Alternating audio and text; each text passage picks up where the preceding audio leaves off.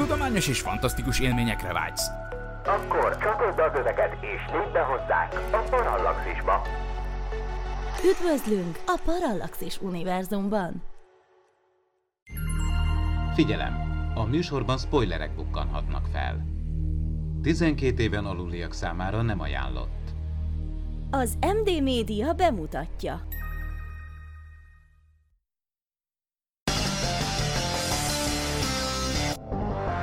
Ez itt az emtv.hu Médiazabálók című podcastje. Aki kérdez, Csaba és Ádám. Aki válaszol, Carter, magyar hangja Spilák Klára.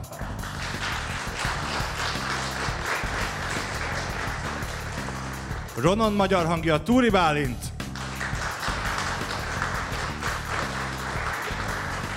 És aki nélkül a színészek nem szólalhatnának meg, a hangmérnök Házi Sándor.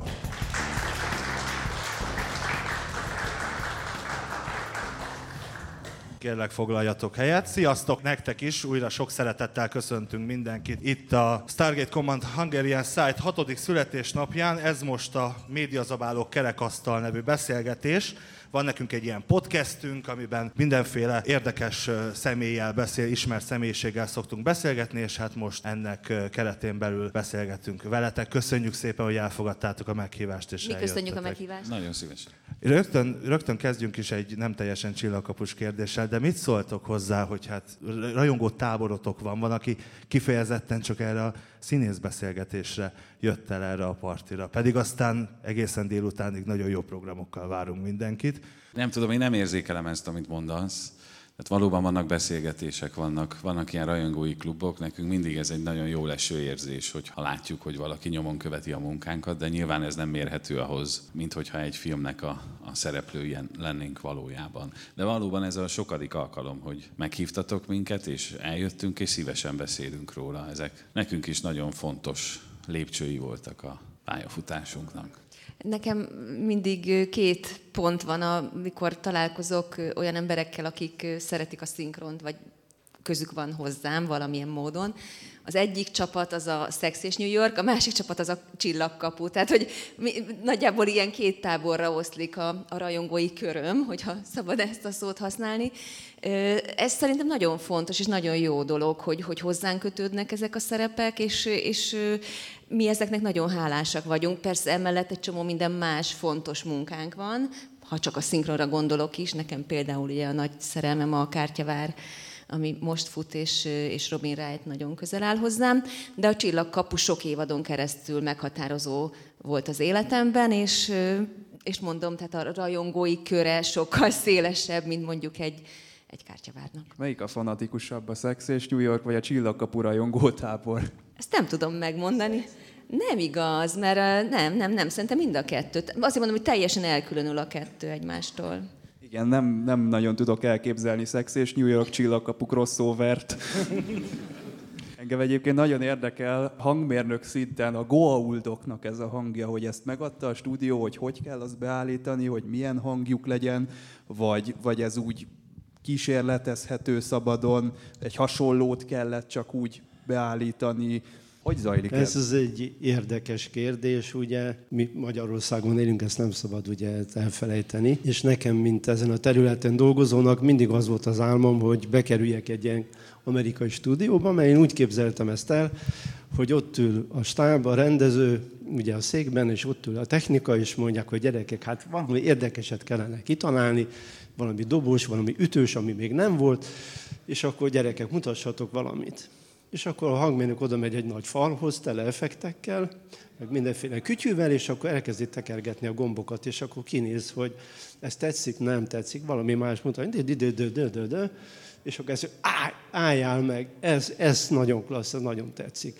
Elment, ugye archivál, mit tudom, minden adatot felír, mi megkapunk egy ilyen filmet, és akkor ott, most nem akarom, de hát Magyarország, és akkor ugye, mikor elkezdtem a, hát hány éve volt? Tíz legalább.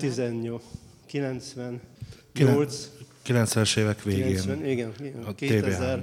tehát olyan 18 évvel ezelőtt, és akkor ugye megkaptam a feladatot, és akkor ránézek arra a három effektre, ami nekem rendelkezésemre állt, hogy akkor ebből kellene olyat csinálni, mint az eredeti, ugye, aki egy egész fal birtokosa volt.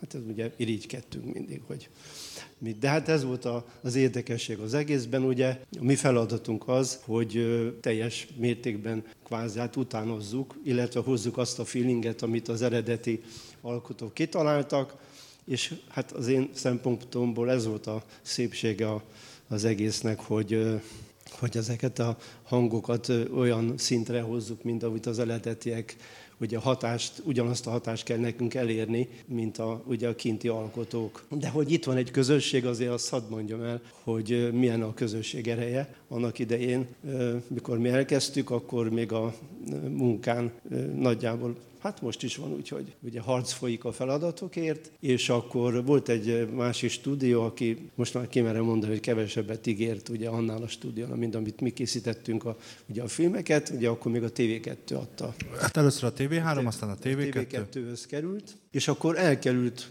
tőlünk ez a, ez a munka. Hát én nagyon sajnáltam, mert én is ilyen technikai skifi rajongó vagyok, ugye a galaktikát gyűjtöttem én is, meg nem tudom micsoda. Tehát én, engem érdekelt is azon kívül, hogy mint feladat ezt én kaptam meg.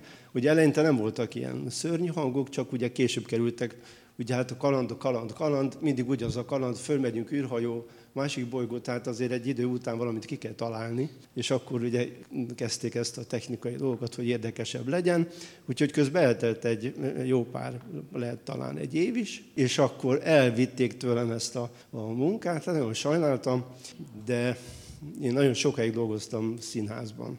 Ugye ott a tévedés mint olyan kizárt egy előadáson, mert hiába csináltam 200 egy előadást, ugye folyamatos munka közben, a néző, aki megnézi este az előadást, ő egyszer nézi meg, tehát ő este száz százalékot kíván meg. Hát ott megszoktam én a precíz munkát, hát ez, ez a munkában most hasznomra vált, mert ugye mikor megjelentek ezek a szörnyek, akkor én azokat a beállításokat mindig felírtam, ami ugye kellett egy bizonyos hang elkészítéséhez, ugye nekem megvoltak a jegyzeteim, és akkor körülbelül másfél hónap múlva olyan mértékű volt a felháborodás, mert a másik stúdió nem foglalkozott ezekkel a problémákkal.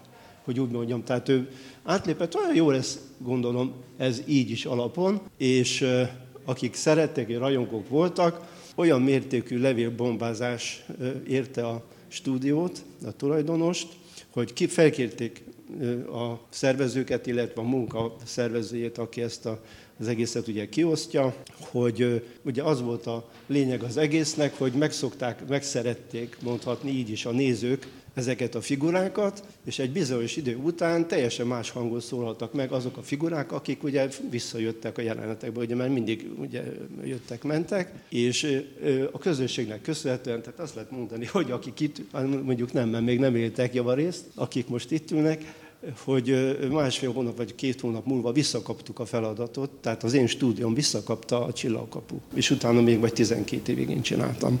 Ez milyen jó lenne egyébként, hogyha ez sokkal inkább működne más szinkronok esetében is, mert akkor lehet, hogy újra jó lenne a magyar szinkron, hogyha a közönség felől érkeznének komoly visszajelzések az iránt, hogy, hogy milyen, milyen egy-egy, egy-egy filmnek a szinkronja, mert mi azt tapasztaljuk színészek, akik részt veszünk ezekben a munkákban, hogy a minőség bizony romlik, és ezen csak úgy lehetne változtatni, hogyha a közönség azt jelezni a megrendelő vagy a, stu- a csatorna felé, hogy ez bizony nem jó, és akkor lehetne ismét minőségi munkát csinálni. Bocsánat, ez egy teljesen köztes. A tábor az nagyon érzékeny erre, mert Star Trekben is volt erre példa, hogy nem arra kanyarodott el a szinkron minősége, és a visszajelzésekből adódóan aztán helyreállt a, a, a régi, hát nem akartam így mondani, de a régi ö, csapat.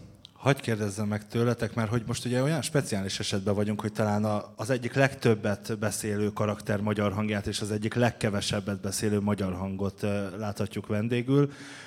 Klári, hát azért a te szövegedben volt sok technoblabla, ugye, amikor ezeket a, a bizonyos ö, ö, különböző ö, a sorozaton belül technikai kifejezéseket kell viszonylag gyorsan, egy, szinte egy monológban elmondani. Ó, Dózsa Zoltán!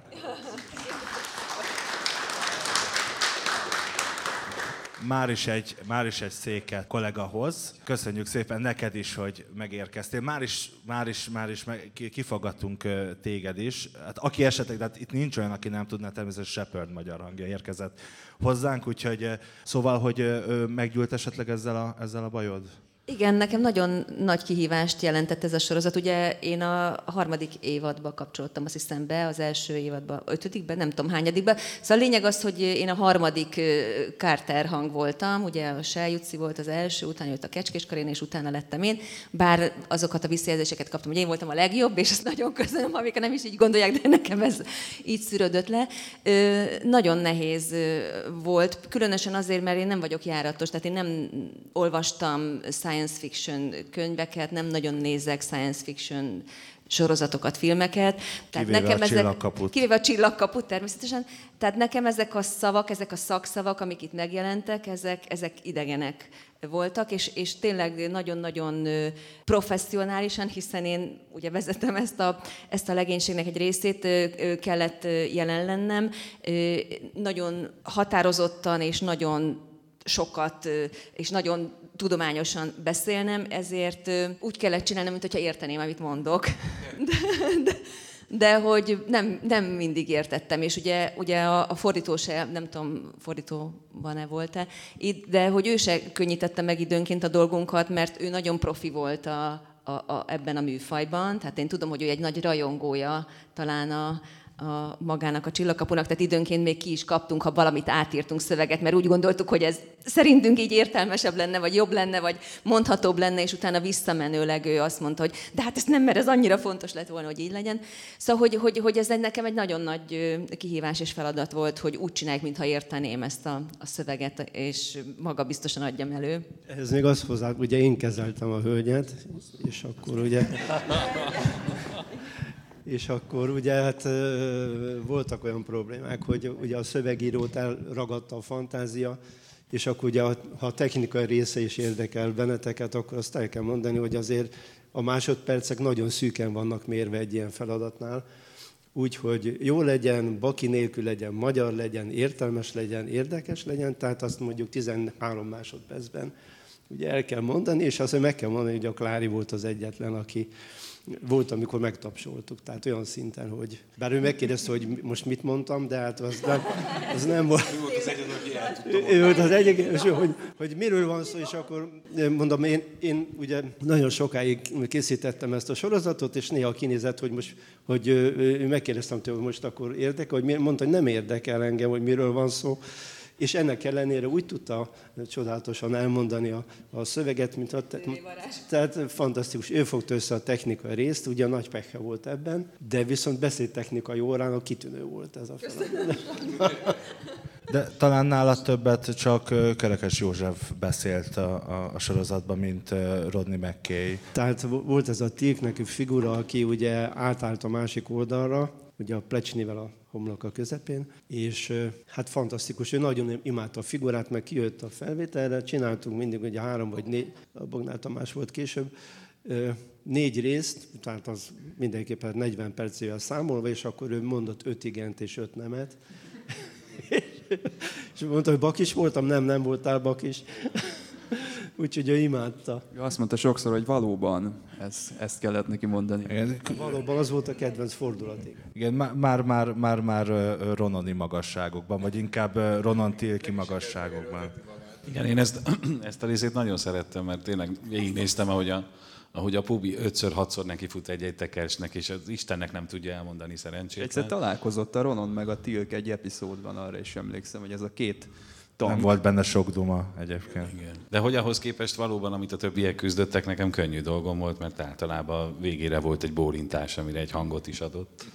És aztán vártam, hogy a többiek is boldoguljanak, és végre haladhassunk tovább. Zoli, neked mennyire volt nehéz egy ilyen katonát hozni? Azért ő is inkább ilyen akció, akciófigura volt, tehát nem voltak olyan nehézségeim, mint a Klárinak benne. Nem. Tiéd volt a vidám, tehát a vidám hangulaté volt feladatos. Igen, igen. Aki minden feladatot könnyedén megoldott, igen. és humorral. Ötlet gazdagon vitte a, a figurát, úgyhogy a könnyedebbik oldalon volt, nem kevésbé fontos, de Igen. Egy, egy kedves figura volt a. Pontosan. Nem is kell mondanom semmit. Van valami, amit fel tudsz idézni, akár jelenet, akár, akár a, a, a szinkronban egy olyan pillanat, ami akár nagyon nehéz volt, vagy, vagy nagyon könnyű, vagy vicces. Igazából, miután a, a Pubival voltam nagyon sokat együtt, a Kerekes Józsival, ő, mi az egy színháznál is voltunk, tehát szinte minden este együtt játszottunk, tehát én ugye borzasztó jól szórakoztam rajta ezeken a, ezeken a felvételeken, amikor ez a bőbeszédű figura, nem, nem tudom, hogy hívták a, az ő figuráját, a, nem az övét, hanem a, a, a pubiét. A... Rodney McKay. McKay. Ja, igen, Rodney. Tehát, hogy hihetetlen mennyiségű szöveget írtak neki, és hát ez, erre emlékszem, hogy ez roppant szórakoztató volt, hogy kollega dolgozik, nem én. Igen. De igazából elég régen volt már ez, tehát nem is tudom, 15 éve, 10 éve. Hát körülbelül 10, biztos van. Azért ez elég, elég hosszú idő, hogy ilyen részletekre így emlékezünk. És, kö, és közben... Van egy olyan markáns figura, mint a Klári, amire ugye a, a nehézségei miatt emlékszik. De, de, de én is azokra, tehát az az igazság, hogy arra emlékszem leginkább, amikor, a, amikor elment a, a magánéleti részébe, amikor megláttuk a, a, a, a Samantha Cartert nőként, emberként, amikor a, a, elutazott a, a, a, nem emlékszem pontosan, de hogy a családjához, amikor az a szerelmi szál kibontakozott. Tehát, hogy, hogy ugye az akciók jöttek egymás után, és mindig parancsszavakat kellett végrehajtani, és mindig problémát megoldani, de nekem emberileg, vagy színésznőként azok a pillanatok voltak igazán izgalmasok, amikor, amikor őt emberként láthattam meg, és nem ebben a katonai fegyelmezett izébe. És az volt még az érdekes, hogy a Csillagkapu Atlantiszt, azt ugye mi a Masterfilmbe kezdtük, még a Vági Tibi rendezte, te voltál a hangmérnök, és úgy folyt, talán a Hírtildi bizony, és hogy úgy folytatódott, hogy már az SD-ben a Somló Andival, és annak is te voltál a hangmérnöke. Tehát érdekes módon te kísérted végig ezt az egész Igen, érde... hát uh, igen. Szóval a fiataloknak mondom, akik dolgoznak, ugye megint csak azt ismétlem magam, hogy én színházban dolgoztam olyan sokáig, 26 évig, tehát ott az ember megszokja, hogy pontosan és precízen kell dolgozni, említett ugye az élmény anyag miatt. Tehát amikor például Sinkov Csimja telekiként öngyilkos lett, akkor én voltam a pisztoly, tehát amikor megmozdult az ujja a ravasszal, nekem lőnöm kellett. Most elég vicces lett volna, hogyha előbb vagy utána ugye a ravasz elhúzás után szól meg a pisztolynak a hangja, ugye színpadon nem vagy szabad. Előtte. Vagy előtte. tehát, tehát nagyon kínos ez a dolog. Na hát mindegy, belástam magam, és ugye, mert az előbb is mondtam, tehát az összes ilyen effekt, az összes szörnynek a, kedvencem volt, én csak potykának hívtam, az azgárdoknak az a, a, a ebihal halacska alak figura volt, azok volt az azgárdok ilyen nyulás, nyálkás. Hát mint az azgárdok ugye azok, a, akik szürkék voltak. Szürkék akik... voltak. Én csak potykának hívtam, és akkor mert ilyen remegős hangja volt, és az elég sokat kilóttam vele. Na mindegy, ez is fel volt írva, és akkor hát nagy változások voltak a szinkron szakmában, és én is elkerültem egy másik stúdióba, és pont akkor volt a váltás. Az Égszem az egy csatorna volt, még ma is működik, ő meg szerződés kötött az SD Media Hungary stúdióval, ahol én átkerültem. Tehát a, mit tudom én, 90 át ennek a az alkotásnak, ugye a TV2 adta le éveken keresztül, de én eljöttem ettől a stúdiótól, és akkor ezzel megszakadt a kapcsolat. És ugye elkezdtem dolgozni az SD-ben, a másik stúdióban, a rivális stúdióban, és egyszer csak, mit tudom, három hónap múlva lejön az egyik vezető, hogy hát figyelj, érdekes dolog történt, hogy mit szólok hozzá, hogy ugye a Sony Corporation kapcsán az SD-hez került, az Atlantis kezdték akkor forgatni, és hogy ők tudják, hogy én a, a Masterfilm digitálban én csináltam ezt, hogy, hogy tehát vállalnám-e folytatólag. Mondom, hát mi, mi a csoda, hogy, hogy. Persze, tökéletes. És adásban, tehát az volt az érdekes, hogy ment a adásban az anyag, és a következő héten egy másik stúdióban ugyanazt az anyagot én készítettem el. Tehát ilyen sorszerű összetalálkozás volt, és akkor ott volt egy-két fiatal kollega, és mondtam nekik, hogy ide figyeltek, én már öreg vagyok, de azért ezt most valahogy írjátok fel. Tehát, hogyha én ott nem vagyok olyan, hogy jegyzeteket készítek, mert érdekelt. Aki egy másik stúdióban, aki megkapta ezt a feladatot, akkor ott állt volna bénán, ugye, vagy hiúságból ugye nem hívja fel a másik hangmérnököt, hogy ide figyelj, haver, te, hogy hogy csináltad ezt a, a ugye akkor jöttek azok az emberevők, hogy hívták őket, mert én sem tudom. Az lidércekre A lidércek, tehát a lidérceknek a hangja, tehát hogy készül el. És akkor nekem minden jegyzetem meg volt, fölcsaptam a fizetemet, és ment tovább a munka. Tehát tökéletes volt. És ez Shepard meg Ronan nagy lidérc túlélő egyébként, igen, igen. szóval. Uh, Zoli... Uh, a lidércek kik voltak a lidérc hangok? Orosz István biztos, hogy volt. Orosz, ja, az orosz. Ő volt a fő lidérc, ja, nem tudja, ugye, mert soha nem meg senki, tehát a néző nem ismerte meg a... Nem, mert annyira el volt torzítva, igen. Tehát az, az Esetleg mi hallottuk, nem volt az orosznak annyira karakteres, hogy... Voltak állandó lidércek, a Todd például. Todd, így van, így van, de ő egyébként is szerepelt benne a színész, mint, ö, ö, hogy hívták, segítsetek, hogy hívták a bolygót, onnan Téla, Téla is származik? Atos, egy Atoszit játszott benne a, a, az amerikai színművész, aki egyébként Toddot is játszotta a lidércet. Talán, talán ti emlékeztek. egyébként, hogy hát mondjuk a Shepardnek, vagy a civil, vagy emberkülsejű szereplőknek azért mennyivel könnyebb volt a helyzetük a forgatáson, mint mondjuk akik a lidérceket játszották. Tehát nyilván három órával korábban kellett menni forgatni, hogy elkészüljön az a hihetetlen. Három? Hát, 13, igen. Nem is tudom, hogy mennyi, tehát elég... Hát ilyen a science fiction műfaj. Hát, hát ott, ott, ez, ott ez sok. Egyébként ti szerepeltetek már olyan filmben esetleg, ahol, ahol ilyen rettenetesen sok sminket kellett, meg maszkokat használni? Hát hál' Istennek én nem, de most, hogy mondod, hogyha jön egy ilyen felkérés, akkor ennek fényében tárgyalnék róla. Igen, igen, igen, igen. Nekem volt egy olyan, a, a Szabadság szerelemben egy AVH-st játszottam, és egy ilyen sebb hely, úgy is hívtak, hogy Scarface a stábtagjai, hogy egy ekkora sebb hely volt itt az arcomon végig. És azt másfél órával korábban kellett mennem a, a forgatásra, amíg azt fölrakták azt a sebet aztán persze az egészből egy villanás is sem látszik a filmben, mert folyamatosan csak ezt a felét mutatják a fejemnek, úgyhogy ebből semmi nem látszott, úgyhogy teljesen fölösleges volt, de én nekem volt egy ilyen élményem, igen. Csillagkapuval mennyire szoktatok találkozni, elkapjátok-e tévében, és ha igen, akkor mit szóltok saját karakteretekhez, megszólalásotokhoz? De valami én nem nagyon nézek tévét, Úgyhogy én ehhez nem tudok most hozzászólni, de hogy más se nézek, tehát én saját magamat se szoktam megnézni. Talán én vagyok az egyetlen, aki nem láttam egy Sex és New York részt sem egyben a tévében, mert hogy azt se néztem meg.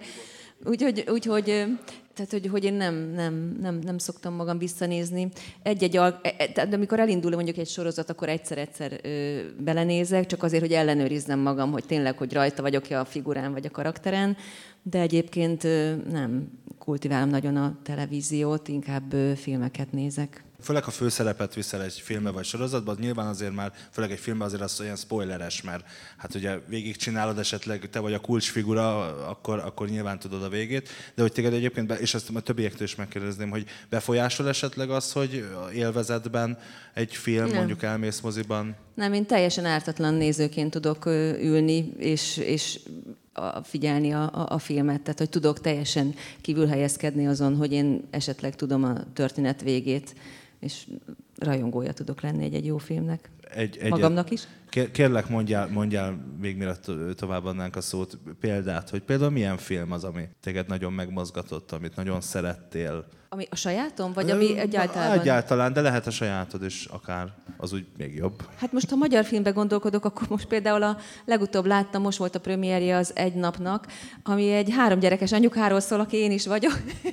és, és ugye az én gyerekeim már nagyok, de hogy visszaidéződött ez a kis, ki, három gyerekkel, kicsi gyerekkel létezés, és hát nagyon nyomasztó volt, és nagyon boldog vagyok, hogy már nem ilyen kicsik. De ha még magyar film, akkor rettentesen szerettem az 1945-öt. Az egy nagyon-nagyon szép film volt.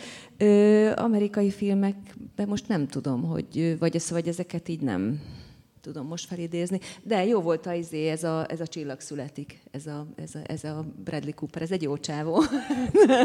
Szinkronizálsz is benne? Nem, nem, nem, nem. nem. Hát itt most három-négy kérdés elhangzott, melyikre válaszoljak?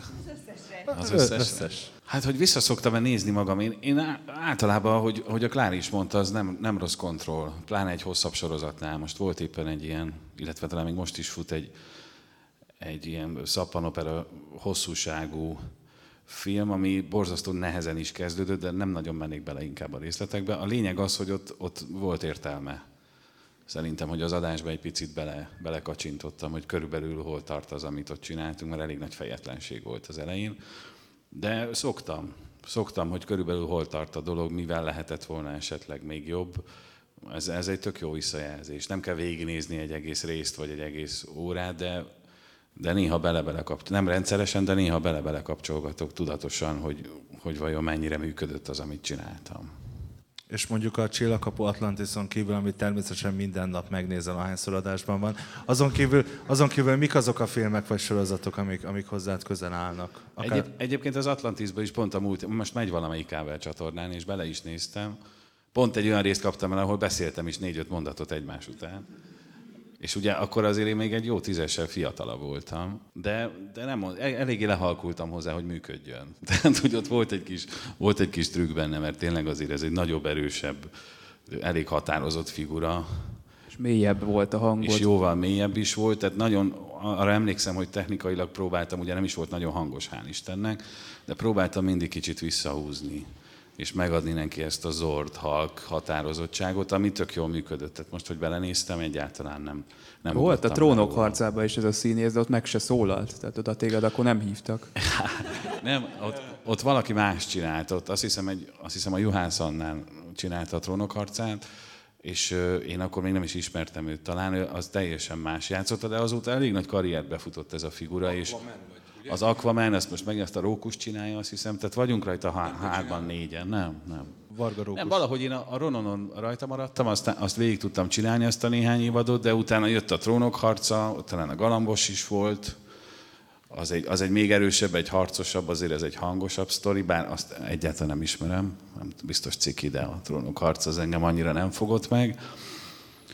És hát ez változik, hát nagyon sok minden függ attól, nem csak attól, hogy ki játszotta már azt a figurát, hanem, hanem azért attól is, hogy hol készül, hogy, hogy ki a rendezője, hogy, hogy neki ki a csapata, vagy mi az elképzelése. Tehát mindenki azért próbál kapaszkodni azokba a megoldásokba, amikről tudja, hogy működik. És olyan emberekkel dolgozni, akik, akikben megbízik, és tudja, hogy haladni is tud velük, és, és képesek elvégezni egy-egy feladatot. Tehát nem nagyon tartják már magukat annyira a hangok egy-egy, egy-egy színészen, mint, mint évtizede vagy évtizedekkel ezelőtt. De ennek nagyon sokféle oka van. Meg hát ugye rengeteg, ma már rengeteg a tartalom, rengeteg stúdió dolgozik, nincsen mondjuk... Nehéz az egyeztetés, tehát sokféle, sokféle oka van az egésznek. Meg hát ugye előfordul az, hogy, hogy nem is tudja esetleg az adott stúdió, vagy az adott tévécsatorna, hogy ezt már valaki, valaki hosszú évad, főleg sorozat Persze. per film esetében, hogy hosszú évadokon belül... Igen, csinál. erről már beszéltünk, hogy sajnos az adatbázisa hiányzik, ez rettenetes mennyiségű anyag és ha, ha az ISDB, vagy nem is tudom kik még foglalkoznak is ezzel, egyszerűen nem tudják, nem tudják földolgozni ezt a hatalmas mennyiséget, amit, amit ez a sok stúdió és ez a sok színész elvégez. Nagyon hasznos lenne több szempontból is. Vannak gyártásvezetők, akik visszanyúlnak és keresgélnek ilyen adatbázisokban, de nem minden színész felelhető, tehát ez körülbelül egy 20%-os feldolgozottságú anyag Bocsánat, lehet. hogy belekotyogok, de ez megint csak a nézőkre kell hivatkozni, hogy ugye a Klári mondta, hogy milyen hatalom, azért volt a óriási botrány, ugye a, a mindenlébe két kanál, amit a nézők szavaztak vissza, tehát a stankaiék olyan zseniálisan ö, ö, csinálták a szinkronját, hogy ugye az új hullámos rendező, hogy majd én majd megmutatom című ö, dolog, tehát az simán megbukott. Sőt, annak idején, amikor az RTL Klub indult, ők, a, val, már nem emlékszem, valamelyik Bud Spencer Terence Hill filmet szinkronizálták újra, mert már a kópia nem volt jó minőségű, és hát vissza, ja, mert hogy eredetileg, ezt az új Réti László mesélte, hogy eredetileg ugye őket hívták, tehát mondták, hogy hát nekik már jóval idősebb a hangjuk, mint, mint éppen az a 30 évvel ezelőtti filmen a, a színészek, és leszinkronizálták új magyar hangokkal, és természetesen hát ez talán egyszer került adásba, és, és soha többet, mert újra kellett természetesen megszokott hangokkal új létrászóval Bújtor Istvánnal csinálni. És a, a Laci megoldotta, tehát azt kell mondanom, hogy simán megcsinálta. Tehát 20 éve, 30 éve idősebb figurát, vagy fiatal egyszer, figurát. egyszer a Zákányi mondta azt, és ebben tök igaza volt, hogy egy, egy hangot ilyen 20 és 55 éves korot között azt abszolút el tudod játszani és tudod tartani. Tehát talán fölötte egy kicsivel kezdődik az, hogy már nem tudsz visszanyúlni, de egy, egy 50 éves színész még simán el tud játszani. Simán, egy hát ezt megoldott, tehát megint csak a, a Petrocellit hoznám fel példának. Éppen most olvastam, 80 éves lett az a színész, aki ugye játszott, de nagyon sokat készítettem, és ugye Tordi Kéza volt a hangja, hát elképzelhetetlen mással. És nem is csinálta más. De egyébként a, a, a, ebben ebből a szempontból a szinkron rendezőknek is nagyon nagy a felelősségük, pont azért, mert azért van egy ilyen adatbázis. Tehát, hogyha a, a, a rendező utána néz, és én tudom, hogy van ilyen, hogy utána néz, és nyilván van, aki nem néz utána, hogy egy adott színész ki az, aki mondjuk a legtöbbet, ha nem, mert nem evidens, hogy mondjuk a George Clooney az a Szabó Sipos Barnabás. Akkor, akkor, a, a, akkor a, a rendezőnek kellene megnézni az adatbázis alapján, hogy ki az, akik szokták ezt a karaktert szinkronizálni, és akkor annak alapján mondjuk az, az hogy ki, ki csinálta, többször eldönteni, hogy, hogy ki legyen. Tehát, hogy itt azért, itt azért szerintem a szinkron rendezőknek van egy nagy felelőssége, és nagyon sokan ezt lustaságból, vagy pont azért, mert direkt mást akar csinálni. Tehát mondjuk nekem nagyon rosszul esik, amikor az, a Sarah Jessica Parkert meghallom egy teljesen idegen hangon megszólalni, mert szerintem az, be, tehát hogy, hogy egyszerűen az egy, az egy policy, hogy azt nekem kellene csinálni, és a nézőkkel szemben sem etikus, hogy azért, mert ő mondjuk engem személy szerint nem kedvel, akkor ő valaki mással leszinkronizáltatja, és teljesen elfogulatlanul mondhatom, nem is passzolt rá abban az adott filmben a, a, a karakterre az a hang, aki egyébként egy csodálatos színésznő és csodálatos szinkronhang. Van egyébként itt még egy dolog szerintem, hogy abban talán megegyezhetünk, hogy uh, ugye, hogyha csinálnak egy filmet egy amerikai színésszel, akkor nagyon sokszor én látok olyan szándékot, hogy törekednek rá, hogy sokféle arcát megmutathassa. Itt nálunk, hogyha a magyar filmes történeteket nézem, akkor az ember örül neki, hogyha egy karaktere egy skatujába bekerül, és azt viheti tovább.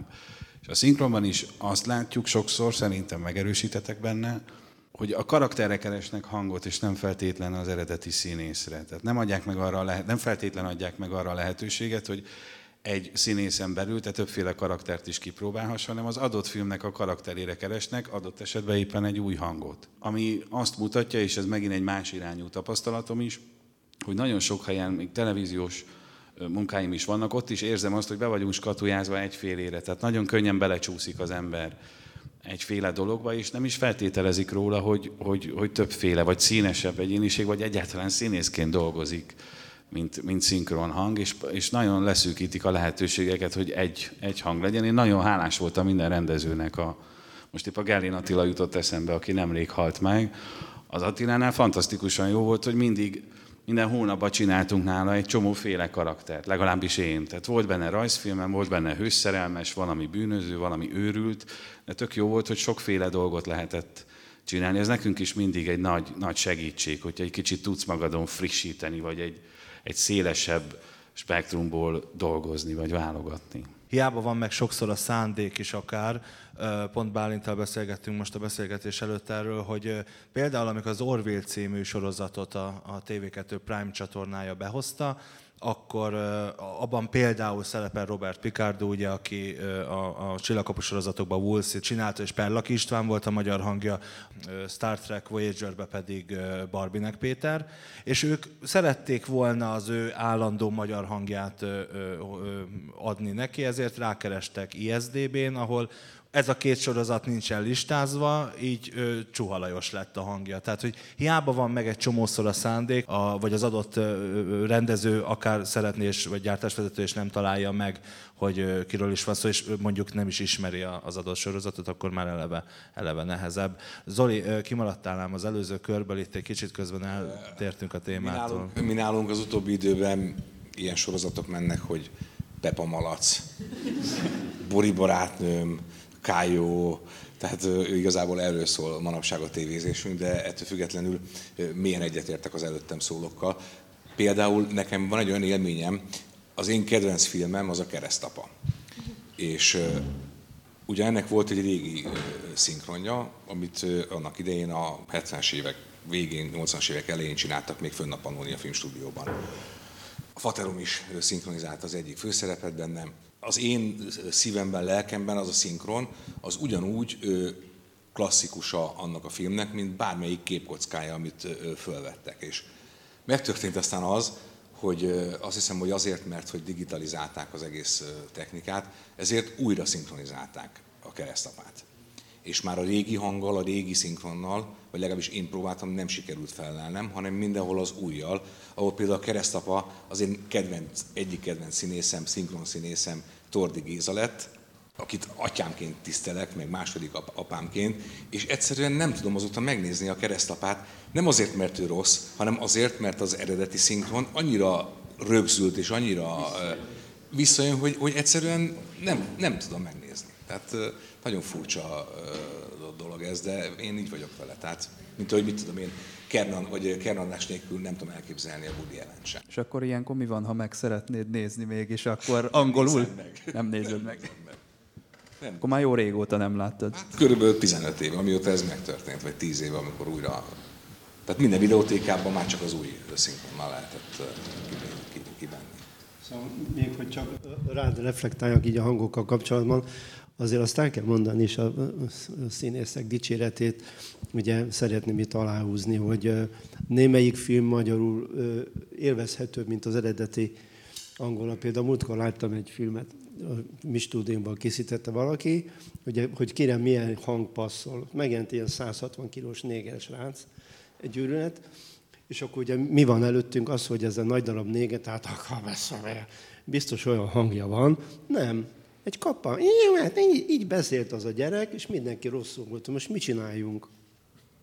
Tehát mi legyen a megoldás, hogy kövessük az ő hangját, vagy pedig legyen egy dögös hangja, mint ahogy egy ugye, néger, nagy darab négernek illik. Úgy, hát azt nem tudom. A dögös nagy darab. Nem tudom, nem, nem mi készítettünk, de tudok mondani egy rendezőt, aki olyat választál, hogy kappa hangja le. Szóval ez egy érdekes probléma, hogy, hogy, hogy mi passzol hozzá, de a magyar szinkron azért egész világban, például a rózsaszín kismalacot Amerikába visszavásárolták magyar szinkronnal. Mert sokkal jobb volt, mint a eredeti angol. És most kezdenek rákapni az amerikai menőmanó színészek az ottani rajzfilmes szinkronokra. Azt olvastam. Régen nem nagyon kedvelték, de mi most nagyon népszerűek lettek ugye a rajzfilmek, rákaptak az ízére a kinti menőmanó színészek is, hogy nem röstelnek elvállalni szinkront, rajzfilm szinkront, egy mesefigurára. Annyit kapnak érte, mint mi. De milyen, milyen szinkron áll hozzátok közelebb? Milyen szinkron az, amit, amit legszívesebben csináltok? Ugye, Klári, te mondtad, hogy például a Carterrel kapcsolatban azokat szeretted jobban, amikor ugye ő, neki az ember, a nő mi voltját láthattuk kifejtve. A sorozatban van-e, van-e esetleg akár műfai, vagy bármilyen más skatuja, amiben amit Én jó színész szeretek szinkronizálni, jó filmben, és akkor tulajdonképpen mindegy. Mert hogy az, az, az számomra izgalmas, tehát hogy én nekem nagyon fontos az, hogy a szinkron az is egy, egy művészeti ágazatnak tekintem, nem pedig egy ilyen iparos tevékenységnek. Ezért is van mindig problémáim azzal, hogy ki honnan kezd el szinkronizálni, és honnan érkezik be ebbe a műfajba. Tehát, hogy én azokat a filmeket szeretem, ami, ami jó, ami izgalmas, ami tartalmas. A horrorfilmeket nem. Tehát csináltam a fűrészből nagyon sok részt, de azt úgy csináltam meg, hogy becsuktam a szemem, és nem néztem. Én voltam az a lány, akit mindig üldözött az az ember. Nem tudom, hogy mindig sikoltoznom kell, tehát azt nem szerettem. De, de, de ezen belül nincsenek kitételeim. Szerintem az a jó, ha jó színészt szinkronizálhatsz. Most eszembe jutott, hogy a fűré, az utolsó fűrészben nekem is volt egy szerepem, hogy ugye öt embert írtanak ki rettenetesen, és én voltam az ötödik. Tehát utána megkérdeztem a rendezőt, hogy haragszol rám valamiért, mert hogy végig kellett üvöltsem tényleg azt az 80 tekercset. Igazán kiemelni nem nagyon, nem nagyon tudok olyat, amit, amit előnyben részesítenék. Valóban az a, az, az a jó, hogy kihívás legyen, hogy sokféle, én szeretem, hogyha sokféle sokféle műfajban lehet dolgozni, és valóban fontos, hogy jó a színész, bár az is igaz, hogy csináltam már olyan szappanoperát, amiben kifejezetten nagy teljesítmény volt. Az, hogy picit javítsuk azt az eredeti tempót és minőséget, ahogy az megtörtént. Azért néha ilyet is lehet csinálni, csak ilyeneket ezt valószínűleg nem bírnék, de, de egyszer-egyszer ez is előfordult, hogy talán jobb lett emeltük a színvonalát azzal, hogy szinkronizáltuk. Igen, mert hogy pont, amit Klári mondtál, te is eszembe jutott, és gyakorlatilag most Bálint elmondtad, elmondtad szóval, hogy azért mondjuk nagyobb kihívás egy rossz színészt szinkronizálni, és abból jót, jót kihozni. Igen, de azért nagyon eltérni sajnos nem lehet, mert ugye azért az arcán, a testbeszédén ott van valami, tehát attól te nem lóghatsz le nagyon róla, mert akkor, akkor elválik a hang a figurától. Tehát, hogyha ő nem csinál semmit, akkor te nem lehetsz több. Ha ő meg nagyon sokat csinál, nem lehetsz sokkal kevesebb, mert akkor a kettő nincs pariba egymással. Kínlódás egyébként, tehát sokkal könnyebb jó színészt szinkronizálni, mint rossz színészt. Tehát egy kínlódás, egy folyamatos, amikor a rosszul mozognak a fogaskerekek. Tehát... Meg egy idő után oda dobnál valamit, amikor tényleg ilyen nagy gesztusokat látsz, és ugyanazt a hármat látod egy órán keresztül. Tehát borzal, nehéz, meg fárasztó dolog. Egy ilyen 20%-ot lehet talán maximum lefele, fölfele rontani. Ebből a, szempontból, ebből a szempontból egyébként sokkal jobb, hogy most kicserélődött ez az ipar, és nem a mexikói és a latin-amerikai sorozatok, hanem a törökök dív, dívanak, vagy nem tudom, hogy milyen szót használják, mert a török színészek azok minőségi színészek, akármelyik rossz sorozatról beszélünk, mégiscsak egy színészetet láttunk szemben ezekkel a latin-amerikai borzadályokkal. Nem? Nem tudom. Be, bejebb vagyunk, az biztos, igen. Mondjuk én annyira a törököket sem szeretem, de, de, de valamivel jobb, jobb a, a helyzet. A dél-amerikai tehát ott is jó, persze a 95 százalék, de én szinkronizáltam olyan ö, ö, dél-amerikai, brazil sorozatban, ami kifejezetten színvonalas ö, volt. Tehát ö, ennyiben meg a Pampák királya például, szerintem az nagyon jó volt. Én ezt, nekem Figyelj, most csinálunk egy olyat, ami, ami most például, ami tök érdekes, hogy a, az Escobarról készült egy dél-amerikai sorozat, ami egy hosszú, inkább szappanoperára hajazó ö, történet, még ilyen zené, zenélnek is nagyon sokat a részek alatt, és ö, abba, én, én vagyok az Escobar benne ráadásul, és az az érdekes... Én meg az öcséd vagyok benne. Ja, tényleg, te is benne Pel- Pelucci. Tényleg. és hogy az az érdekes, hogy, hogy olyan szappanopera hangulata van az egésznek, de ha jobban megnézem, akkor nincs ez olyan rosszul kitalálva. Tehát volt ez a Netflixes sorozat ugyanerről az emberről, ami egy ilyen borzasztó, erős, kemény bűnözőt jelenített meg. És jól ki volt találva, volt mögötte egy amerikai ipari felépítés, de hogy ahogy csináltuk és dolgoztunk ezen a filmen, szerintem sokkal közelebb lehet a valósághoz ez a fajta feldolgozás, hogy ez a csáó, ez egy ilyen puha, de borzasztó határozott pszichot, pszichopata mögötte. Tehát maga a karakter az tök érdekes, nekem sokkal valóságosabbnak tűnik, mint a halálosan professzionális Netflixnek az agyszüleménye. Tehát ilyenek is vannak. Zoli, neked van? Egyetértek egyébként a Klárival, szóval a törökök azért egy másik, másik minőséget kivitelezésben is, tehát nem csak színészi munkában, hanem ahogy kinéz a dolog. Tehát amilyen kamerával fölveszik, amilyen díszetet építenek, amilyen ruhákat rájuk adnak a színészek. Nem egy szobában játszik. Hát igen, igen. Tehát látszik, hogy van, van benne pénz is, meg akarat. Neked van esetleg valamilyen műfai, amit jobban szeretsz, vagy... Science fiction. Nagyon-nagyon jó válasz. Én igazából mi nem nagyon vagyunk nagy sorozatnézők, de inkább egyedi filmeket szoktunk nézni, és mi a science fiction-öket nagyon szeretjük. Igen. Például? Hát például nagyon szerettük a Prometheus-t. Mi is a, követ, a Prometheus második része? A... Prometheus 2. Ne, nem, van valami Nyelvemen Az van, már nem de... tetszett annyira, de az első, első rész, az például kifejezetten, nekem kifejezetten bejött. És csinálni? Science fiction és? Nem, nem. Azt hiszem, hogy ez a fontos, hogy jó színész legyen. Tehát lehet rajzfilm is akár. Abban is vannak szörnyűek, meg abban is vannak nagyon jók. Tehát én is egyetértek a Kláriban a, a, a, azzal, hogy, hogy azt kell, hogy, hogy egy jó minőségű színészt szinkronizálj, és akkor az jó. Sándor, hangmérnöki szemmel. Nyilván azért egy, mondjuk egy science fiction ahol azért vannak torzítások, meg... Én is török párti vagyok most. Tehát azt, azt tudni kell, tehát egy dél-amerikai sorozat, vagy beszéljünk a spanyolokról, hát az egy horror munka. Tehát olyan gyorsan beszélnek, és, és nyolcan beszélnek egymás szavába vágva, tehát ott közösségi életet élnek. A törökök elmondja a mondatot, ránéz a figurára, három zongora akkor lemegy, és megvárja a választ. Tehát isteni munkának, isteni állandóan zenélnek, és mindig irigylem a kollégát, aki ezt csinálja, én nekem nem jutott ilyen, Hát ez egy álom, ez, tehát 18 mondat van fél órában, tehát tökéletes.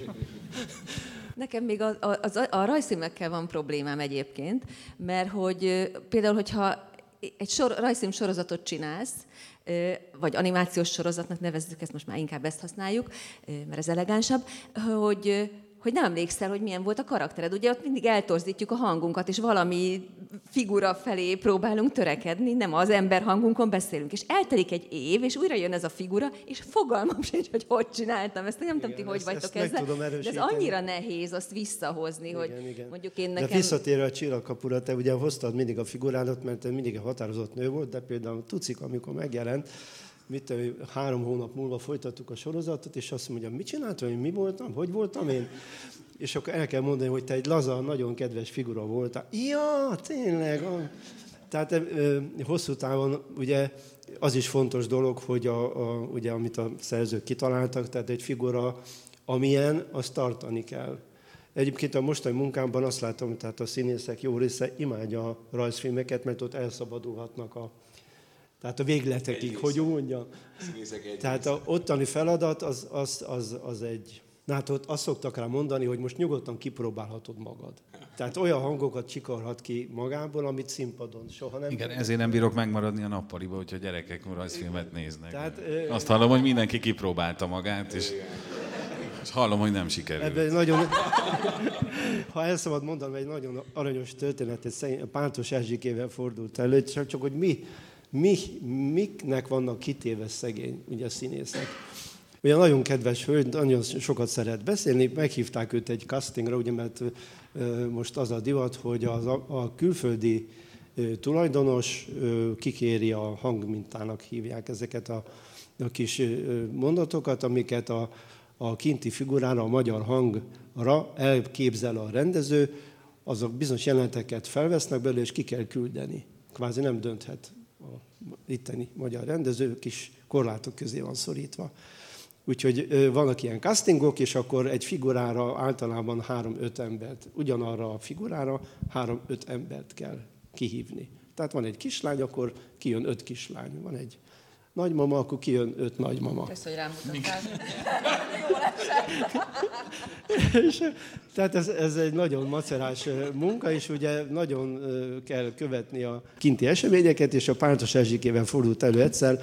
Egy másik, ugye mai életes színésznek nem rózsás. Van, aki egy nap 3-4-5 stúdióba is megfordul, hogyha olyan feladatokat kap és Erzsikével dolgoztam délután valamikor jött hozzám egy, egy, szintén egy régi figurájára. Ő mindig mosolygós és happy. Most bejött a stúdióba, és, és teljesen le volt lombozva, és annyira feltűnő volt a, a, a saját énjéhez képesti megjelenése, hogy megkérdeztük, hogy Erzsikát, mi van, valami baj van, beteg vagy, de mi történt? Nem azt mondja, Kastigon voltam egy stúdióban valami rajzfilmre, mondom, és ezért így tehát teljesen maga alatt volt. Hát azt mondja, mondom, akkor ugye pszichológusnak is kell lenni a, a művészekkel, úgy, mert néha elszabadul bent a Kéne. szóval nem, nem könnyű eset. Toldi Gézára kell visszatérnem, aki a Petrocelli, és egyszer valakinek kiadták, sok, nagyon sok részt kellett készíteni, és többen írták a szöveget, és az egyik az nagyon rossz minőségű szöveg volt, és a Géza szegényem összetépte és bevágta a sorokba úgy, van az egészet, és mondtuk, hogy hát most mi van, mi a helyzet, próbáltuk megnyugtatni, Na, akkor nézzük a következő jelenetet. Na, az volt a vége, hogy a, azt a pultot is összetörte, amin a példány volt, tehát az a szövegrész. Tehát olyan részen kibonult, és most mi legyen? Mondta, hogy kész, ő befejezte, és tudjuk, hogy a Géza szereti a viszkit, és mondtuk neki, Géza, hoz, hozzunk egy kis viszkit. Tudtok hozni viszkit? Igen. És szereztünk egy fél pár viszkit, és azt megít, és utána folytattam, folytattam a munkát. Tehát pszichológia hozzá kell állni. Jobb jobb, utána jobb kedvű lett. Na, és visszatérve az Erzsikre, bocsánat, egy kicsit, szó, tehát ez egy olyan élvények, amiket igazság szerint meg kellene írni. Hát én 97 óta csinálom ezt. És Erzsike, hát mondom akkor magamban, mitől fog megnyugodni, mondja el a történetet, hát attól megnyugszik. És azt mondja, hát akkor mi történt? Mesélj el. Hát azt mondja, képzeljétek el, kihívtak egy castingra, nagyon rokonszemes fiatal rendező ült a rendező székbe, és akkor mi legyen, hogy legyen, Erzsike, ott van, be van készítve minden a stúdióban, ugye, ugye akusztika le van választva, oda van készítve a példány, két mondatról van szó, bemegy, jó. Hát azt mondja, akkor ugye amik kint az utasítón lehet hallani, amit a bent ugyan beszél a művész, és akkor Na jó van, aranyoskáim, ugyan vannak ilyen szavanyos, szavajárása, hogy akkor az, mi legyek. Van egy képernyő, és ránéz a képernyőre, tele volt lufival. És azt mondja, most mit, mit csinálunk? Hát azt mondja, szinkronizálunk. Szinkronizálunk? Igen. Hát és akkor mi leszek én? Hát Erzséke drága, a jobb felső sorokban van egy rózsaszín. Lufi, az lesz az Erzséke. Az leszek én? Lufi? Igen. És akkor hogy beszél ez a Lufi? Hát azt meg, megmutatjuk az angol eredetit. Én most is nevetek rajta, de szegény nagyon kikészült. És hát azt mondja, na jó, akkor mutassátok arra, két, elmondja a két mondatot szépen a Lufira, és kinéz a rendező ilyen megelégedett arca, hogy akkor most akkor mi, mi. Erzsike, Erzsike drága, nagyon jó volt ez a mondat, amit elmondott, de hogyha azt az a részt, amikor azt mondja, hogy akkor a kicsit, ahogy meg... Jó van, jó van, jó van, indítsátok el. Elmondta a mondatot. Na, nagyon jó, sokkal jobb lett, mint az előbb, de hogyha a végén, hogyha azt mondaná, hogy izém, izé, akkor mutassátok. Leforgatják azt a kis jelenetet, 30 másodperc, elmondja, kinéz, Erzséke drága, na, egy, most majdnem jó, de hogyha az, puf, levágta a példát, kirohant, azt mondja a rendezőnek, édesfiam, ez a Luffy nem én vagyok. és kirohant az ajtón, és a délután megjelent, megjelent náluk is teljes, remegett, de tudni kell, hogy ő mindig egy vidám, tehát ilyet is tud. De, munka. De várj, egy, egy eszembe jutott nekem is erről, hogy a, a South Parkot, amikor csinálták az egyik stúdióba, akkor volt, hogy a Széles Tomit kihívták egy szerepre. És mondta, hogy South Park nagyon örült neki, és kérdezte, hogy és mit játszom? és mondták neki, hogy hát egy 30 tekercs, hogy valahogy úgy nem válaszoltak a kérdésére. De kérdezték, és ő lett a Kula bácsi. Tehát egy, kihívták egy darab szarra, és nem nagyon akarták vele közölni. Karakteretek nagyon sokszor lépett át a, a kapun, és lépett be az esemény horizontba.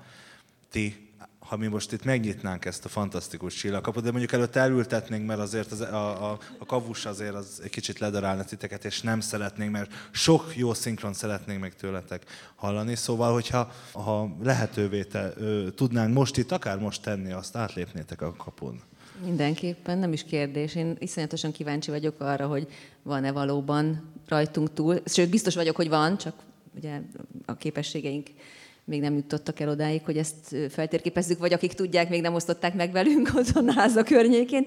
De engem a, a, a múltba utazás is nagyon érdekel. Tehát nem csak a jövőre vagyok kíváncsi, hanem én nekem vannak ilyen korszakok, ahol nagyon szívesen éltem volna, vagy leg, szívesen elmennék és körülnéznék ott egy picit.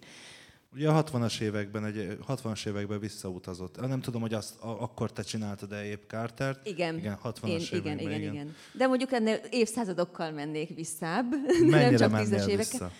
Hát nem tudom, a, a, ez, a, ez a romantika kora, ez például a, tehát ez, a, ez, ez nagyon, nagyon, Sex és New York. nagyon vonzó lenne számomra. Tehát itt ez a, a századfordulat, ez a 18. század vége, 19. század eleje, ez nekem nagyon tetszik. De mondjuk ennyi. És, de a jövő is nagyon érdekel. Tényleg, hogy, hogy, hogy az, amit mi gondolunk, azok, azok úgy néznek ki, olyanok, milyenek. Iszonyatosan izgalmas lehetne ez a, ez a, ez a, ez a hogyha rájönnénk erre a négy, negyedik dimenzióra, hogy ezt tudjuk használni. De egyébként nekem voltak ilyen emlékeim, tehát hogy biztos, hogy van ilyen, hogy, hogy, hogy nem tudom, talán veletek is előfordult, hogy tudom, hogy leraktam valami tárgyat valahova, és soha többet nem volt meg, és eltelt egy év, és egyszer csak ott volt, és tudom, hogy akkor, tehát hogy hetekig kerestem, szóval, hogy, hogy vannak ilyen, amikor egyszer csak az idő ö, átugrik valami, nem tudom. Lehet, hogy nagyon hülyeséget mondok, de... x Azt, na, azt, attól rettek. Én félek. Én azt nem mertem nézni sose. Úristen, én attól Gumiemberes rész, emlékszünk a gumiemberes epizódra? Igen, igen. Hát én is kipróbálnám, én inkább előre mennék, tehát a jövő érdekelne ilyen látogatás szinten, de mert az lenne a feltételem, hogy 9-10-kor hétfőn van egy diszpó, arra vissza kéne érni. De ha csak egy másik bolygóra juthatnál el, anélkül, hogy mondjuk, hát egy malpot átküldünk, megnézzük, hogy Na mennyire tökös Ronon, szóval át, átmennél? mit küldünk át? Malpot, ezek azok, akik szondák. a levegő? Ja, ugye hogy szondák. Másik oldalon de van. tök mindegy, mert egyébként az a lényeg, hogy mindegy, hogy hova mész a galaxisba, vagy egy másik galaxisba, mindenhol angolul beszélnek, tehát Aha. Még a lidércek is. Hát akkor már ugorj, akkor menjünk másik galaxisba. Akkor valami, valami teljesen új levegőt keressünk magunknak. Hát én a, science fiction nagyon szeretem, mint ahogy már említettem. A jövőt pedig elolvastam, mindenkinek nagyon ajánlom. Isaac Asimov, aki nem ismerné munkásságát, aki ugye lényegében az emberiségnek a jöv, közeljövőjét, közel és távol jövőjét az egész munkássága során megírta. Szuper, érdemes kipróbálni.